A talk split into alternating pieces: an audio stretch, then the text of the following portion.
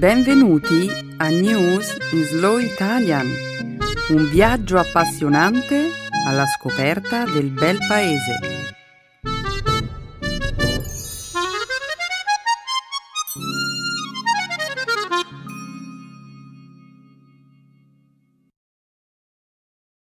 Oggi è giovedì 11 gennaio 2018. Benvenuti al nostro programma settimanale News in Slow Italian. Un saluto a tutti i nostri ascoltatori. Ciao Stefano. Ciao Chiara, ciao a tutti. Nella prima parte del nostro programma ci occuperemo di attualità. Inizieremo con una storica decisione del Parlamento greco grazie alla quale la comunità musulmana che vive nel paese d'ora in poi potrà rivolgersi ai tribunali laici anziché affidare la risoluzione dei propri casi alla Sharia. Commenteremo poi un nuovo provvedimento del governo francese che ha annunciato un piano per ridurre il limite di velocità sulle strade, nel tentativo di limitare il numero dei decessi legati al traffico. In seguito ci occuperemo della violenta tempesta che nei giorni scorsi ha colpito la costa nord-orientale degli Stati Uniti. E infine parleremo della 75esima edizione dei Golden Globes. A me è piaciuto molto il momento in cui Natalie Portman ha annunciato il premio per la miglior regia. Ecco i nomi. Ecco i nomi dei candidati, tutti uomini. Sì, cinque candidati alla nomination e tra loro non c'era nemmeno una donna. Un argomento interessante. Penso che dovremmo scegliere questa notizia come featured topic per Speaking Studio, Stefano. Assolutamente. Sono sicuro che i nostri ascoltatori avranno un bel po' di commenti da fare su questo tema. Benissimo, Stefano. Ora, però, continuiamo a presentare la puntata di oggi. Come sempre, la seconda parte della trasmissione sarà dedicata alla cultura e alla lingua italiana.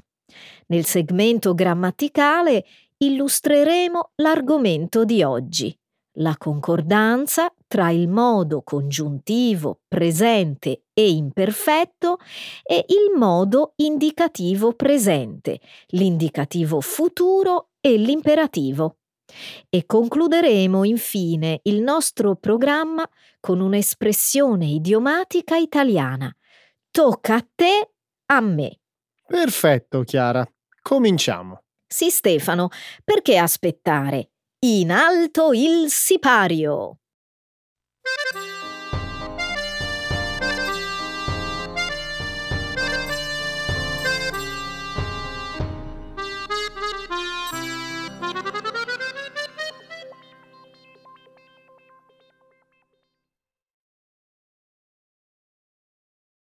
Grecia. Una nuova legge consente alla minoranza musulmana di sostituire il sistema legale laico alla legge islamica. Lo scorso martedì il Parlamento greco ha modificato una storica tradizione che consentiva a determinati gruppi di risolvere alcuni casi legali in base alla legge islamica della Sharia. Grazie alla nuova normativa, i cittadini greci di religione musulmana ora potranno rivolgersi ad un normale tribunale greco nei casi di divorzio e problemi legati alla custodia dei figli, così come per risolvere questioni legate al diritto di successione. In questo modo eviteranno di doversi rivolgere ai mufti, giuristi islamici che applicano un sistema che le associazioni per la difesa dei diritti umani considerano discriminante nei confronti delle donne. La pratica di risolvere i casi legali nell'ambito del diritto islamico ha avuto origine nel periodo successivo alla Prima Guerra Mondiale, con il crollo dell'impero ottomano. Nel 1920 e nel 1923 la Grecia e la Turchia firmarono dei trattati che stabilivano che alle migliaia di musulmani improvvisamente divenuti cittadini greci si sarebbero applicate le consuetudini legali islamiche e la legge religiosa islamica. In Grecia la minoranza musulmana, composta da circa 110 persone, vive principalmente nella Tracia, una regione povera e rurale nella parte nord-orientale del paese, al confine con la Turchia. L'islamismo predicato dai mufti della Tracia è generalmente più moderato rispetto agli insegnamenti degli imam più intransigenti presenti in altre zone d'Europa.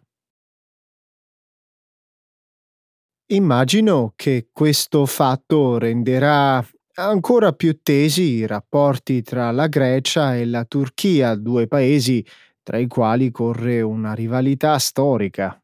Ti riferisci all'interesse della Turchia per la comunità musulmana presente nel territorio greco? Sì.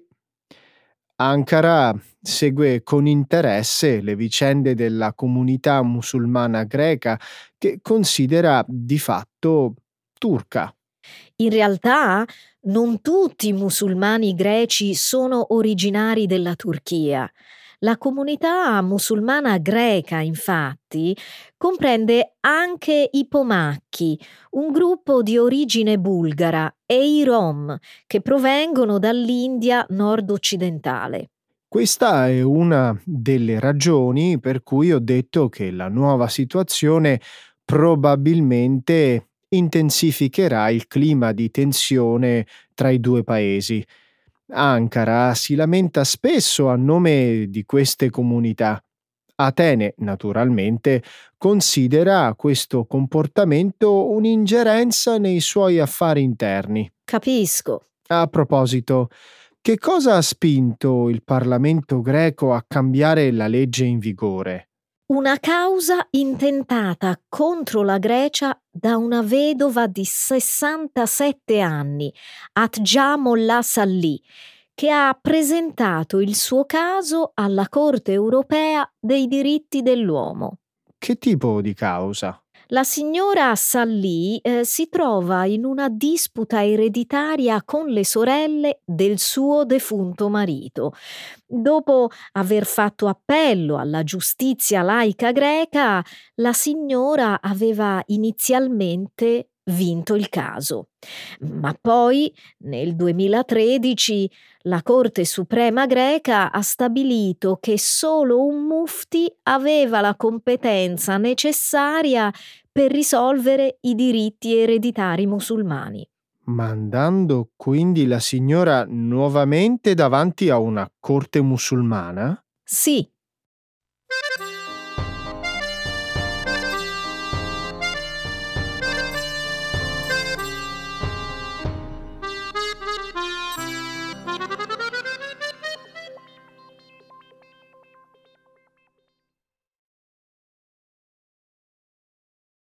La Francia riduce il limite di velocità sulle strade in seguito a un aumento dei decessi legati agli incidenti automobilistici.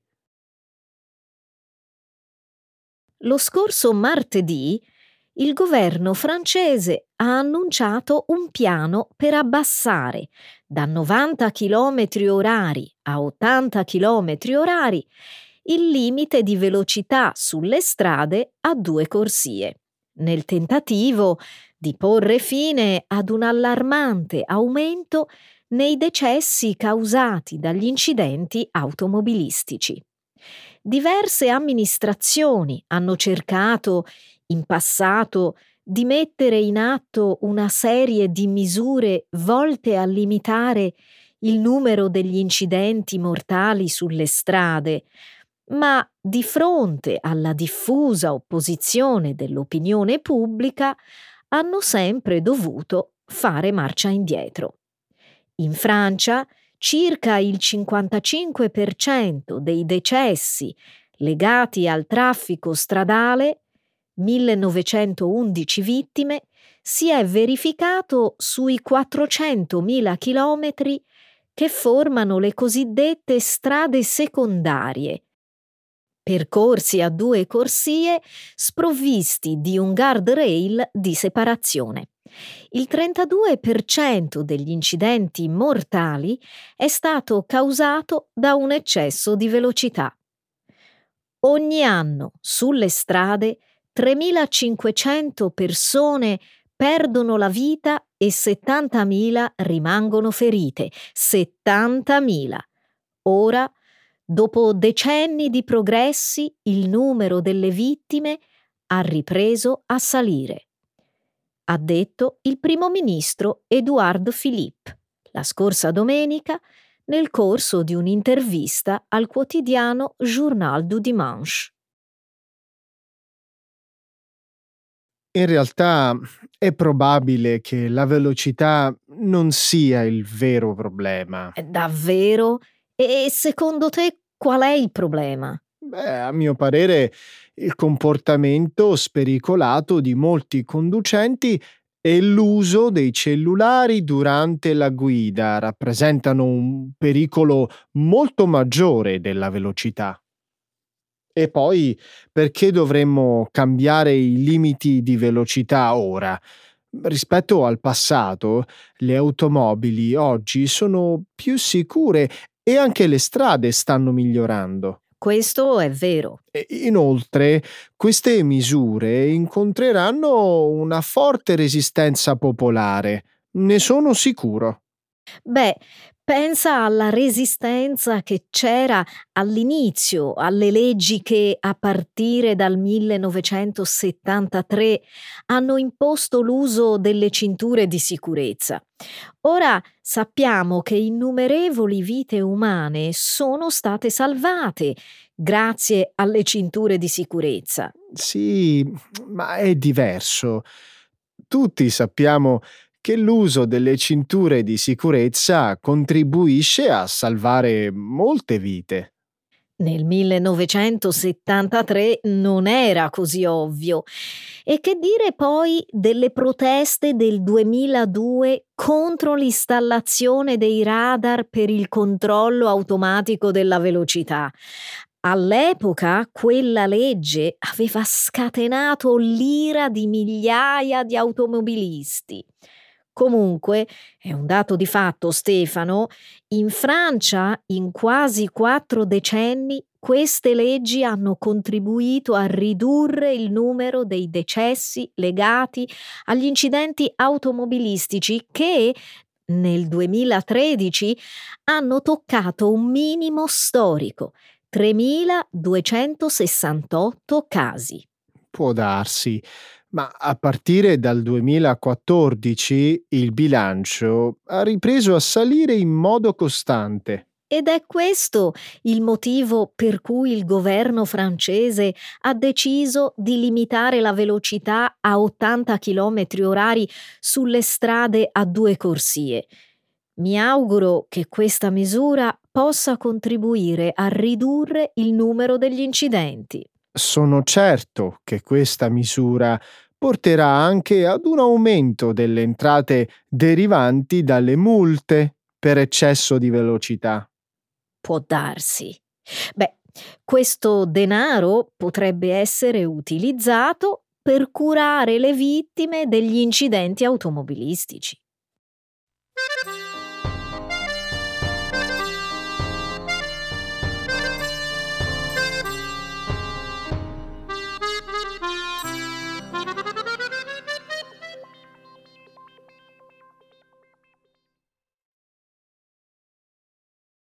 Una violenta tempesta invernale colpisce l'area nord-orientale degli Stati Uniti e del Canada.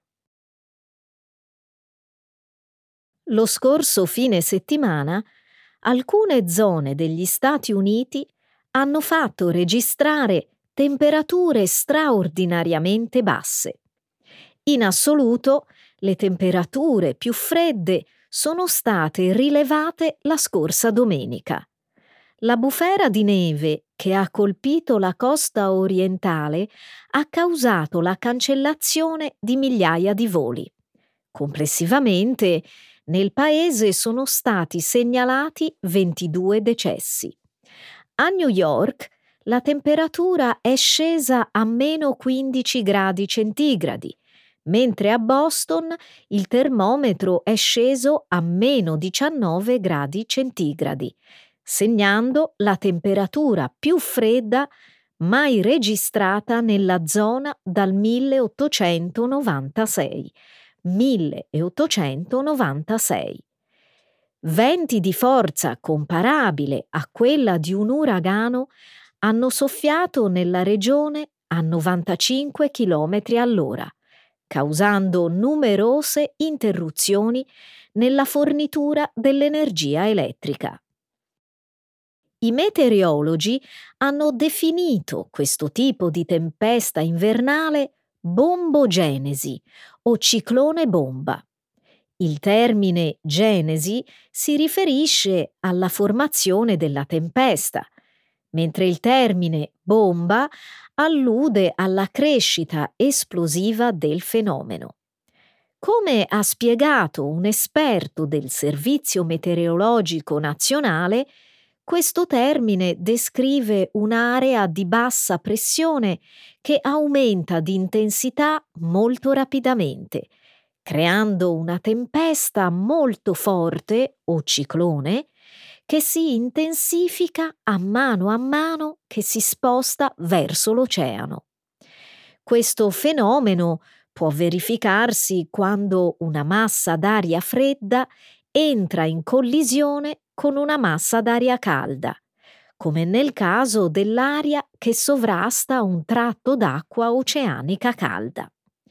La tempesta osservata nei giorni scorsi che ha avuto origine nel Golfo del Messico per poi raggiungere il nord degli Stati Uniti, ha causato gravi danni e alluvioni lungo le zone costiere. Molte comunità si trovano ora a far fronte alle devastazioni causate dalle alluvioni. Chiara, perché, a differenza di tante altre volte, nel caso di questa tempesta è stata utilizzata l'espressione ciclone bomba? Bombogenesi è un termine tecnico, mentre ciclone bomba è una versione abbreviata che funziona bene nei social media. Ma non preoccuparti, non c'è nulla di esplosivo o detonante in un ciclone bomba. Ma quali caratteristiche deve avere una tempesta per essere descritta come una bomba? L'intensità di una tempesta si misura in base alla sua pressione centrale, a una più bassa pressione corrisponde una maggiore intensità. Una tempesta può essere definita come una bomba quando la pressione scende in modo molto rapido, cioè almeno di 24 millibar in 24 ore. Quindi i cicloni bomba risucchiano aria. In questo caso si trattava di aria fredda proveniente dalla regione artica. Sì, risucchiano masse d'aria e anche le acque costiere. Esatto. Ho visto alcune foto che ritraevano le strade di Boston sommerse dall'acqua e immagino che la marea fosse molto alta. Sì, c'era alta marea. Ad ogni modo, questo ciclone bomba non è stato un evento apocalittico. In tutto il mondo ogni anno ci sono circa 40 o 50 cicloni bomba, come questo, ma la maggior parte di essi si verifica in mezzo all'oceano. Quindi nessuno li nota. No, tranne i fanatici della meteorologia.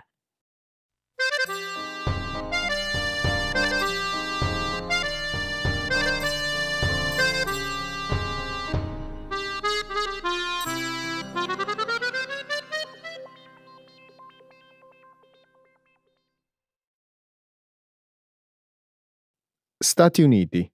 La solidarietà femminile contro le molestie sessuali in primo piano alla 75esima edizione dei Golden Globes. La scorsa domenica si è svolta a Beverly Hills, in California, la 75esima edizione della cerimonia di assegnazione dei Golden Globes. La cerimonia, creata nel 1944, 1944 per celebrare l'eccellenza nel cinema e nella televisione, segna l'inizio della stagione delle premiazioni per questo nuovo anno.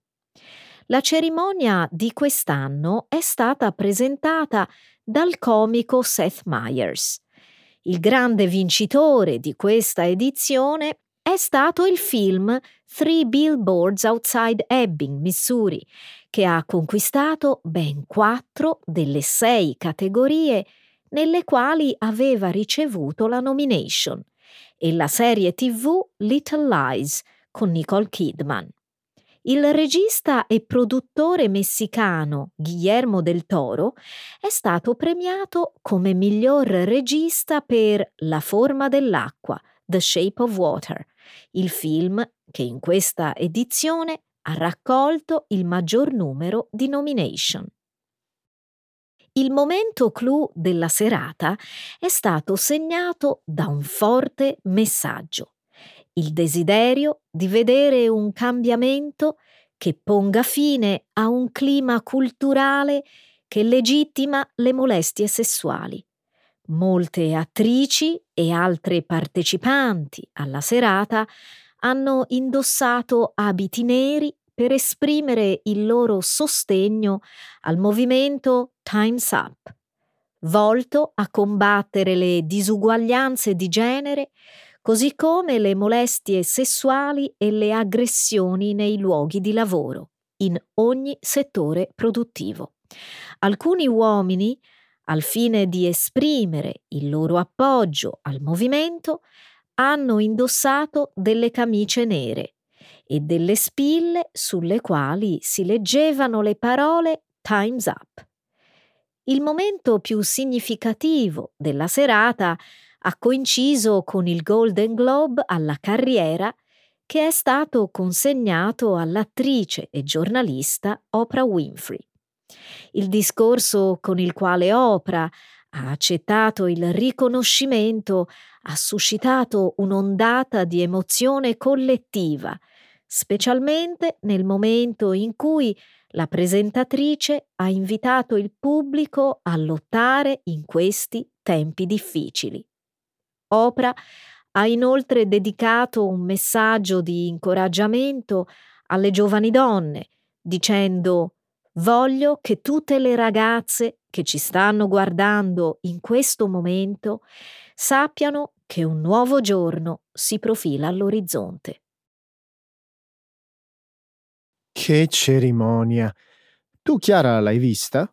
Sì, certo, Stefano, non me la sarei persa per niente al mondo. Mi fa molto piacere che Three Billboards Outside Ebbing, Missouri abbia vinto quattro premi. Frances McDormand meritava sicuramente di essere premiata come miglior attrice e anche Sam Rockwell meritava un riconoscimento come miglior attore non protagonista. Le loro interpretazioni sono state davvero eccezionali. E che cosa pensi del discorso di Oprah? Vedo che sei più interessato al lato politico della cerimonia. Beh, a mio parere Oprah ha pronunciato un discorso positivo e molto potente, un discorso che ha portato molti a ipotizzare una sua candidatura presidenziale. Ha portato molti a ipotizzare? Stai scherzando? I social media sono esplosi nel commentare la possibilità che Oprah stia pensando a candidarsi alla presidenza nel 2020.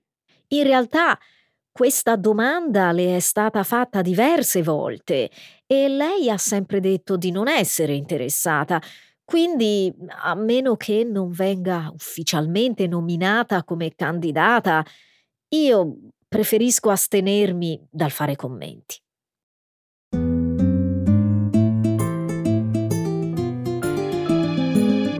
Adesso la grammatica. Per capire le regole di una lingua poetica.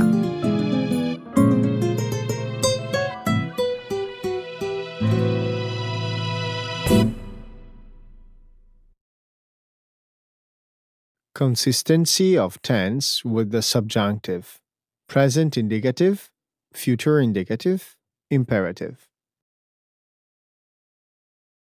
Hai mai sentito parlare di Ashoka, l'organizzazione non profit fondata negli Stati Uniti che riunisce imprenditori sociali di tutto il mondo e che si fa promotrice del progetto Scuole Changemaker?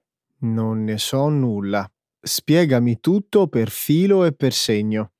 Questa associazione è costituita da una rete di più di 200 scuole primarie, secondarie e superiori in oltre 30 paesi.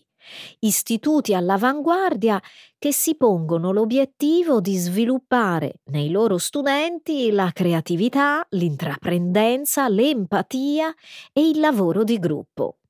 Se tu volessi darmi qualche notizia in più sulle scuole Changemaker, te ne sarò riconoscente. Certo, ho letto che recentemente cinque istituti italiani hanno superato le selezioni internazionali e sono entrati a far parte della rete di cui ti parlavo prima. Solo cinque. Non sono pochini. Beh, entrare in questo circuito non è per nulla semplice. Le scuole che fanno parte del gruppo Changemaker sono istituti che si sono distinti per metodi didattici innovativi e progetti ambiziosi, che in futuro faranno da guida alle altre scuole dei propri paesi. Se ciò dovesse accadere in Italia, fammelo sapere. Sai che non sono un grande estimatore del nostro sistema scolastico e credo di non essere il solo a pensarla così. Ah sì? E chi la penserebbe come te? L'Ocse, per esempio, l'Organizzazione per la cooperazione e lo sviluppo economico. Secondo questa organizzazione, i nostri ragazzi studiano più dei loro coetanei di altri paesi, ma apprendono di meno. Stare ore e ore sopra i libri, infatti, non porterebbe i risultati migliori. Idea questa che io condivido pienamente. Non sono sicura che sia corretto addossare la colpa dei problemi della scuola italiana esclusivamente alle ore di studio. Ma tu pensala come vuoi. Io oggi rimango della mia idea, che ti piaccia o meno. Beh, se il sistema scolastico italiano è davvero poco funzionale, come sostiene l'Ocse, allora non sono del tutto insensati i propositi del progetto Scuole Changemaker. Certo che non lo sono. Se domani questi cinque istituti potessero fare da traino all'intero sistema scolastico italiano, spingendolo a un cambiamento, ne sarò felice. Dimmi una cosa, di preciso queste scuole cosa propongono di tanto innovativo? Il liceo Majorana di Brindisi, per esempio, ha avviato una sperimentazione con una postazione di realtà virtuale con Oculus Rift, una maschera che permette un'immersione a 360 gradi in una realtà virtuale che pare sia la nuova frontiera della didattica. Interessante. Nello stesso istituto pugliese gli insegnanti sono lasciati liberi di preparare il materiale didattico e anche quello digitale.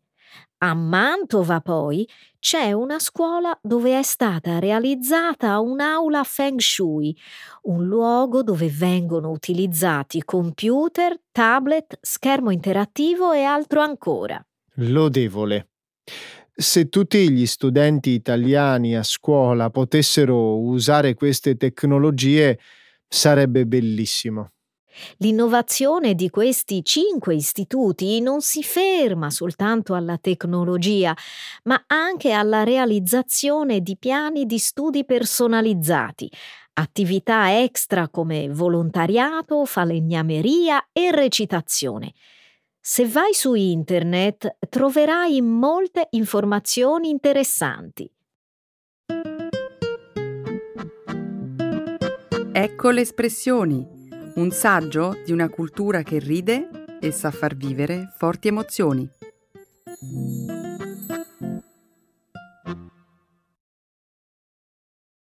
Tocca a te, a me. It's your turn, it's my turn. Adesso tocca a te proporre un argomento interessante di cui parlare. Tocca a me? Sul serio? Non sapevo facessimo una volta per uno. Ah, ti ho preso in contropiede per caso? Beh, se non te la senti, posso trovare io qualcosa di cui discutere. No, tranquilla. Uh, che ne dici se parliamo di cartoni animati? Conosci uh, Trulli Tales? Le avventure dei trullalleri? Eh, non ne ho mai sentito parlare.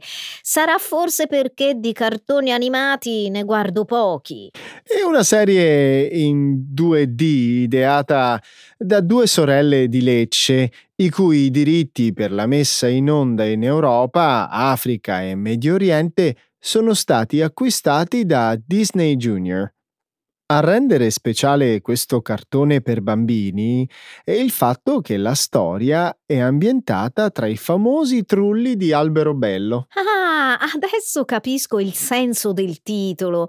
Un cartone animato ambientato in Puglia sembra davvero interessante. Tutti gli episodi della serie si svolgono ad Alberobello fra i trulli, le antiche costruzioni coniche in pietra un luogo descritto nella serie come un villaggio incantato di nome Trullolandia, che sorge ai piedi di un grande ulivo secolare.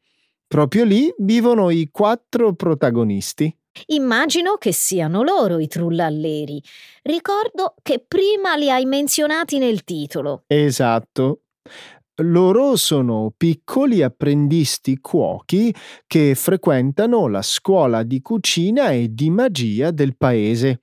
I trullalleri ogni giorno sono impegnati a realizzare le ricette del libro parlante di Nonna Trulla, che si apre con una goccia di olio d'oliva e cercano di sventare i sinistri piani di un goffo personaggio chiamato Copperpot, con l'aiuto di Miss Frisella.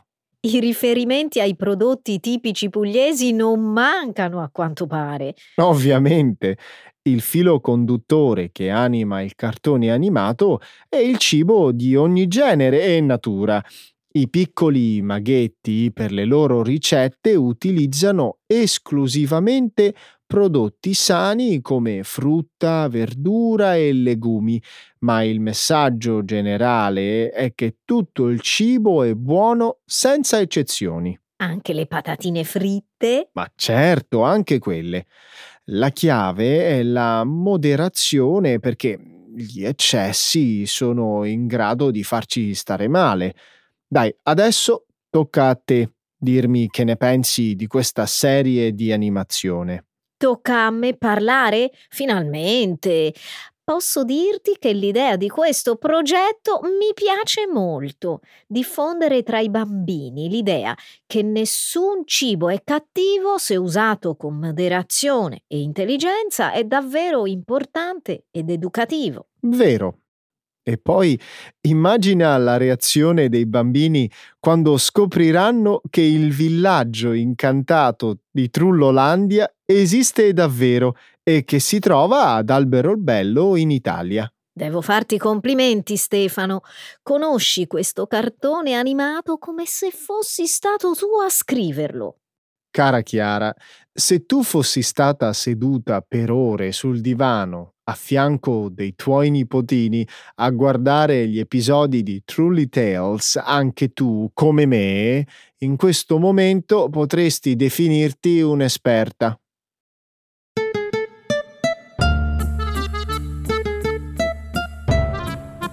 Siamo arrivati alla fine di questa puntata. Chiara, cosa farai subito dopo? Corro subito a casa a vedermi un episodio di Trulli Tales e magari a mangiarmi un bel piatto di patatine fritte. Ma anch'io. Ciao a tutti! Ciao!